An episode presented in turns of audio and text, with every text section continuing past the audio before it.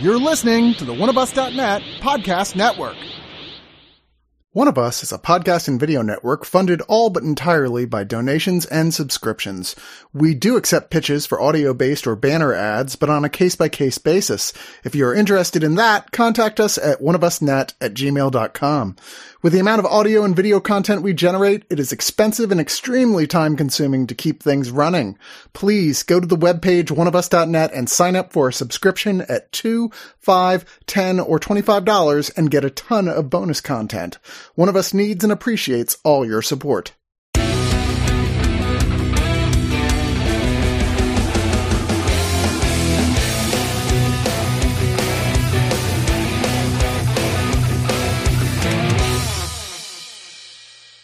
On the seventh hour of the last day of June 2022, several people from around the US reviewed a television show.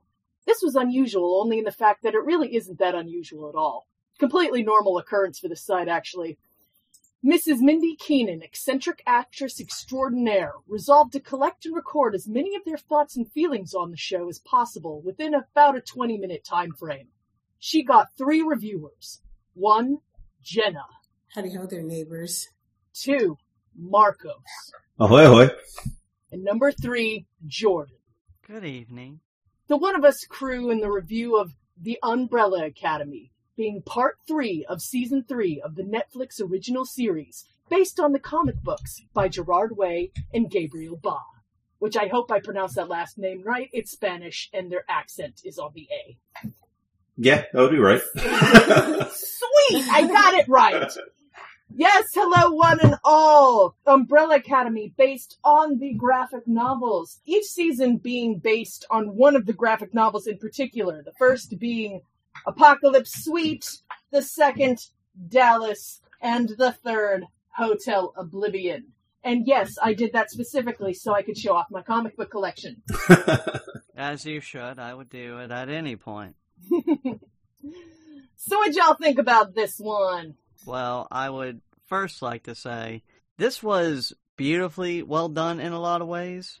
Just the right amount of chaos that I come to expect being a big fan of the comics and of the TV show. And I thought this carried over how great season two was in many, many ways. And personally touched me as a transgender viewer. That said, Netflix, you can still suck my lady dick. Now Yeah. that was the show I was expecting. I'm gonna be honest, I'm just kind of let down a little bit off the coming off season two. It just was not as crisp as the last season, and I know that that's gonna be a little bit of a weird thing to say. Overall, it does feel like a little bit like there's two different stories that are being rushed in this season. Well, I think part of that may be that it suffers a little bit of the Game of Thrones syndrome, in that this is, yes, based on graphic novels that already exist. And granted, based on is a very loose term. But this latest season is a combination of Hotel Oblivion and the next one, Sparrow Academy, which has not been published yet. While Ba and Way are executive producers, there's still the well, we haven't exactly written the source material yet, so we can go away from it more. So I think that may be the issue, is that it's like, okay, we have more freedom, which in turn takes it away from what they were going for based on the core. Mm-hmm. That makes sense. Yeah, no, totally. I get that, and I'll personally say I do love this season, but it is not without fault. Especially talking about Klaus, I kind of felt like he was disconnected for a while until his part of things came in. We should probably explain what the plot of this season is. Oh, yes! well, since the series is all over the place, why not the description of what actually happens? So would anyone like to give a synopsis? I'll take a shot. Several children are born on the same day, in the same year, at the exact same time. Seven of them are taken by a rich asshole with too much time on his hands and are emotionally abused into becoming the X Men. what? That's pretty much it, yeah. Only much more lethal. What? Am I wrong? I mean, you're not wrong, but I wish even that had been the show. like, the more you guys talk about anyway, the first season, they all come together once they discover their father is dead and try and stop the world, but then discover that Victor, who is in the closet as Vanya, is actually the most powerful sibling of them all and causes the end of the world. But they manage to time travel into the second season in Dallas, Texas, 1963, where they think, oh, now we know what to do. We will stop JFK from being assassinated, and that'll stop the end of the world that was prophesized at the beginning. Just kind of a spoiler for season two. Only one character thought that. Yeah, and so they do manage to stop the apocalypse and then find a way back home, where they are suddenly realizing, oh, there are seven other assholes in our place, and our dad's alive. Yes, and those being the sparrows who were also raised in the exact same way to be the same emotionally damaged X Men. Is it spoilers to talk about that only happens for like three episodes and then the, there's a more important plot that's the main plot? There's another end of the world calamitous event that's about to happen. You know, same old, same old. Every single season, it's the apocalypse. Let's not lie. It's just here's another apocalypse they have to save. and then people are disappearing and they don't know why. Whenever I hear this, I laugh and make jokes like this because it felt disjointed. So the commentary I'm hearing is like, I really wish what you guys are describing is what it is because I equally disliked just how the season went down. But after I watched it like two more times, I was like, this is definitely one of just those filler seasons. Like, it's not the greatest, it's not the worst, but you can tell this was affected by many production issues. I don't know what went wrong. There isn't that emotional impact that the other seasons had. There were certain things, of course, like the whole family dynamic with the sibling rivalry and all that, but for the most part, it just seemed like it was wrapping up character arcs, and it could have did it better. But I'm just excited for season four. I'll say that. I want to say because they, I mean, the season kind of breaks apart. Luther might be the only one that's kind of solidly written. Diego's is all over the place. Victor's is all over the place. Klaus just kind of disappears and then comes back at the end of the season. Well, this is like the first season Lufer really gets to have something to sink his teeth into That is Mhm. true. that isn't daddy issues. Facts. I mean, we still get some, but at least this time, again, there's some bite to it. I thought Tom Hopper, you know, I really liked him the past two seasons, but here I was like, you are one of my absolute favorite aspects of this entire season now. Well, I think you guys kind of hit the nail on the head in that the Umbrella Academy is focused on a group of siblings. And yet this season very much focused on their individual journeys. And when you only have 10 episodes, they either have to be resolved quickly or have to be ignored and reduced. And then on top of that, you have the overall apocalypse arc, and you have some other characters that are brought in that contribute to this. And not only that, you also have another family on top of their storyline as well. So it's like there are all these little branches of plotline that it's like, well, what do you focus on? And yeah, talking about how disjointed it is, and that very much feels like it's the core issue. yeah. I mean, even the tagline of the season says it too many siblings, not enough timeline. Yeah. oh, that's clever. I do want to point out because, well, trans representation matters. I honestly really did like how they handled the transition of Elliot Page with his character Victor, hmm especially because there's not too much trans masc representation. out Amen to that. honestly. Amen to that. Hardly any. Yeah, exactly. Like, look, I'm a trans feminine person. I was like, look, I'm good, all right? Yes, I'm out here during Laverne Cox's Pride Month. It's, it's totally fine. 'cause I got plenty of trans masc friends, and I would like to see them represented too. And I know several of them were happy, and so was I, because Elliot Page is just a great actor. He really fucking knocked it out of the park here. And there's just so much of his journey that, honestly, yeah, I kind of wish I had. Like, I wish I had the reaction of just it all it being cool and chill among my family. Like, Lufer's reaction is like, oh, hey, uh, this is Victor now. Oh, so what else did I miss while I was kidnapped? Like that really fits within the show Mhm. so well. Again, really big wish fulfillment on my part, honestly. And honestly, I will say it was very nuanced, very deft how they handled it and didn't really make too big a deal out of it, especially when we see the return of a character that was closely associated to him when he was known as Vanya in the second season. I will say, initially, I had misgivings about transitioning the character. One, because I hadn't read the comics, and I was like, how much is this going to deviate from the comics? Now that I've read them, I'm like, that's not really an issue. But I was worried that, because as an actress, I feel like our job is for the betterment of our characters, not the other way around. And I feel that is a very important job. So I was worried that it's like you're changing the character for the actor. So I was initially worried about it. But once Victor came out, it was done really smoothly once he came out. The thing that I really wish they had done more of was establish it a bit more because this was clearly done because of Elliot Page and the fact that Elliot Page transitioned. It wasn't established early on that this was going to happen to the character. And granted, this is coming from a cis woman's point of view. I've never had to question what my gender identity is. So I don't know what that process is on a personal level. So, you know, take that with a grain of salt. So I wish that maybe the transition would have happened like an episode later to give it time to establish like maybe some flashbacks when Victor was little and completely feeling like an outcast because they don't have any powers, but also because they don't even feel comfortable in their own skin.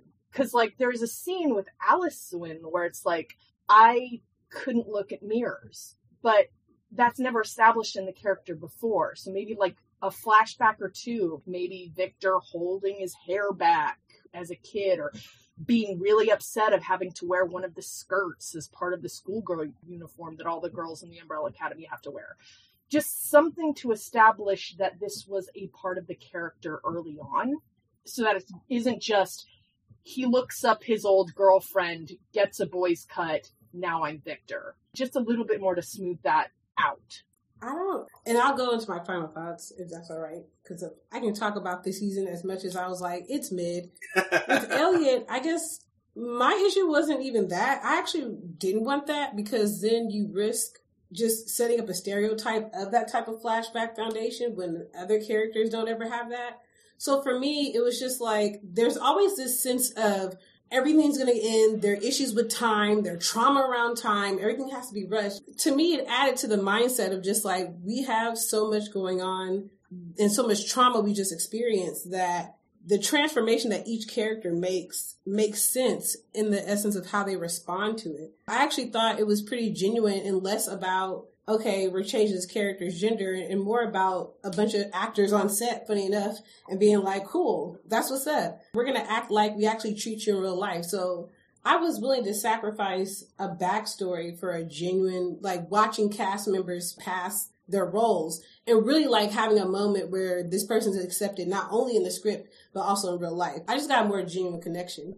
Because when it comes to Allison, I actually did not like Allison this season. The way they wrote her really irritated me. It was like, we already got this with WandaVision. Can we like do another trope? Thanks. but like, to me, that added tension to their relationship because a lot of it had to deal with trust.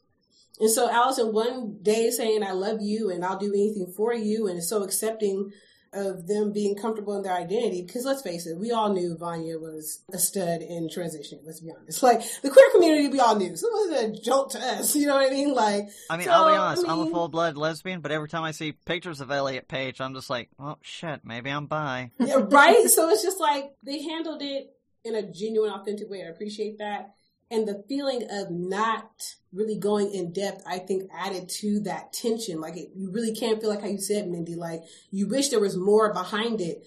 Because if they actually had more behind the things that they said and how they treat each other, that switch up, you know what I mean, that they had in the later half of the season, it added to that tension of like just how Allison would switch up and like, yeah, they can be accepting, but they're still flawed people. So I feel like that kind of played on it well. Yeah, and I'll be honest, I'd much rather right now, given how the fucking government is and every law, I'd much rather just see trans joy instead of trans trauma right Yeah. now, if I'm being completely honest. They already saved the world. We don't need that.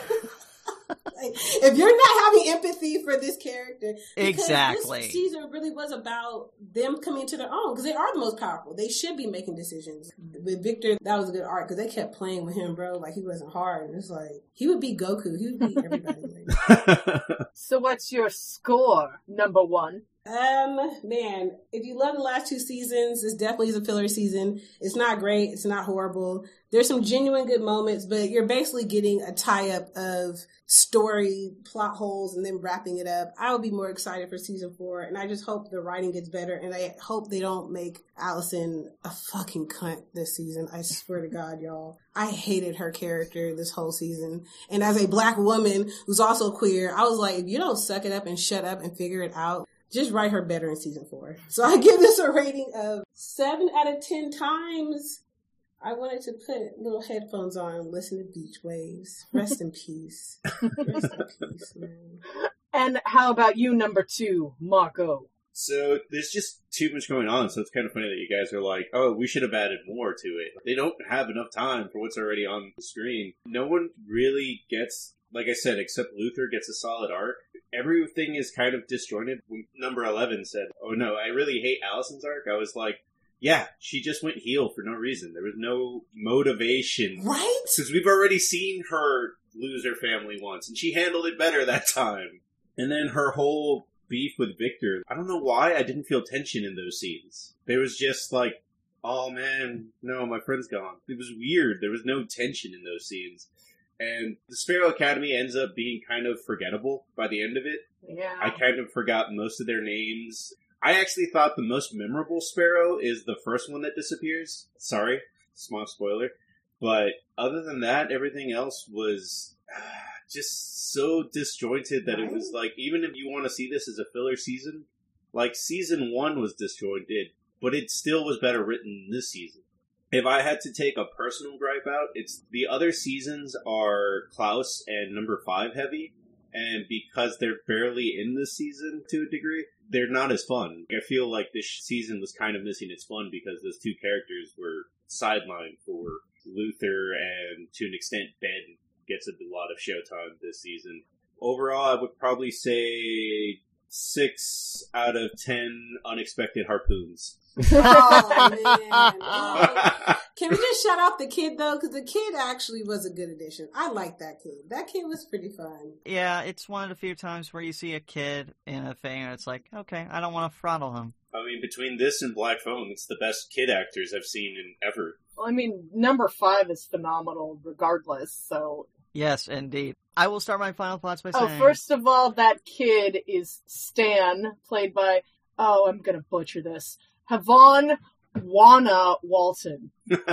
I'm glad you did it because I was definitely gonna fuck it up. Yeah, I probably said that completely wrong, and I apologize, Mr. Walton. yeah, hearing from the lawyers. Anyway, I will start off by this. This is still the best musically soundtracked show, I think, on TV at the moment. oh hell yeah. Hands down. Like, the needle drops, excellent. Just wonderful. And part of that has to do with, I'm sure, with the fact that one of the writers of this comic is also in My Chemical Romance. So he knows music. Yeah, yeah, true. I really liked this season. I'm probably going to be the most positive here, but I do actually have to agree with Jenna. I really didn't like what they did with Allison. And here's the thing I love her character, especially during the second season. And just her complicated relationship, really, with Victor from the start. It's like, this is great stuff. It's what I loved in the comics, and I thought they translated it well. But then when the reveal of how they didn't come to be the Umbrella Academy here happened and how Allison handles it, just, oh, sudden heel turn. It's like, you're not making this work. No, this makes no sense. No, I don't want to boo him. and yeah, Klaus, I still really love Klaus, but his story takes a while to join us. And I am glad we did get a bit of Colm Feore as Sir Reginald Hargreeves. And yeah, we got a lot more of Justin Min as Ben, although s- slightly different from what we've seen. It's no longer like the, oh, happy go lucky, just like ghostly emotional anchor for everyone. He's an asshole and gets to play around with it very well. I liked Victor's story. Lufer finally gets something else to really sink his teeth into. Soundtrack's great. Badass Pogo for the win. Yes, Pogo. I fucking love me some Pogo. Yeah, I would definitely let that chimp tattoo me. and I will say, I also really liked Sloane, number five from the Umbrella And Academy. the Sparrow Academy. Sparrow. I mean, yeah, Sparrow Academy. Ah, that. I, I was gonna mention I do still love number five because Adrian Gallagher is still amazing. Just being like, you're a kid, but you are just the most cantankerous old man imaginable. He's awesome. Yeah, it's amazing. They don't give they don't give him enough to do this season though. That's the only thing. Some episodes feel disjointed, but I still really had a blast. I'm definitely excited to see where season four goes with this ending. So I'm gonna give the Umbrella Academy season three eight out of ten busted suitcases. I agree with a lot of you in that there was a lot going on this season and not enough time to get into it. That said, I did enjoy it. One of the things that I found that was interesting in regards to like comparison between the comics and the show is that the comics are very much focused on style and don't get into characterization all that much. And that sounds like a bad thing, but it's not. It's actually incredibly interesting. But the style of it and the sense of humor of it, you're just like, sure, there is an anthropomorphic statue of Abraham Lincoln killing everyone, and the rumor brings about a John Wilkes Booth statue to kill him. Why not? but the series allows itself to focus on characterization it focuses a lot more on who these people are, which is why the fact that there's so much happening this season is a detriment to it because like I want to know what's going on in each of your heads that you've done so well at establishing before, but you branch in so many different directions. We don't get all that. While I do wish that there was a bit more establishing it, Victor's transition and the relationship to his brothers and well, not necessarily sister, but brothers was very lovely. Luther getting something to do other than just being like, I exist was great. The colors and the soundtrack is awesome. And the little bits from Hotel Oblivion that I could see, I liked being able to pick those pieces out.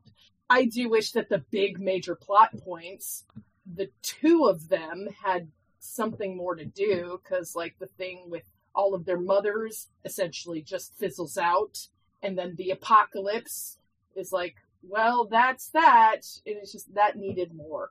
But ultimately i did enjoy it. So i'm gonna give it seven and a half out of ten fight scenes with a naked woman and a child that just are wrong it was really awesome to see, but at the entire time, it's like, that is a child in real life. And you're doing a naked fight scene. What the hell? Yeah. But on a more serious note, I do want to ask who the fuck names their kid Elmer?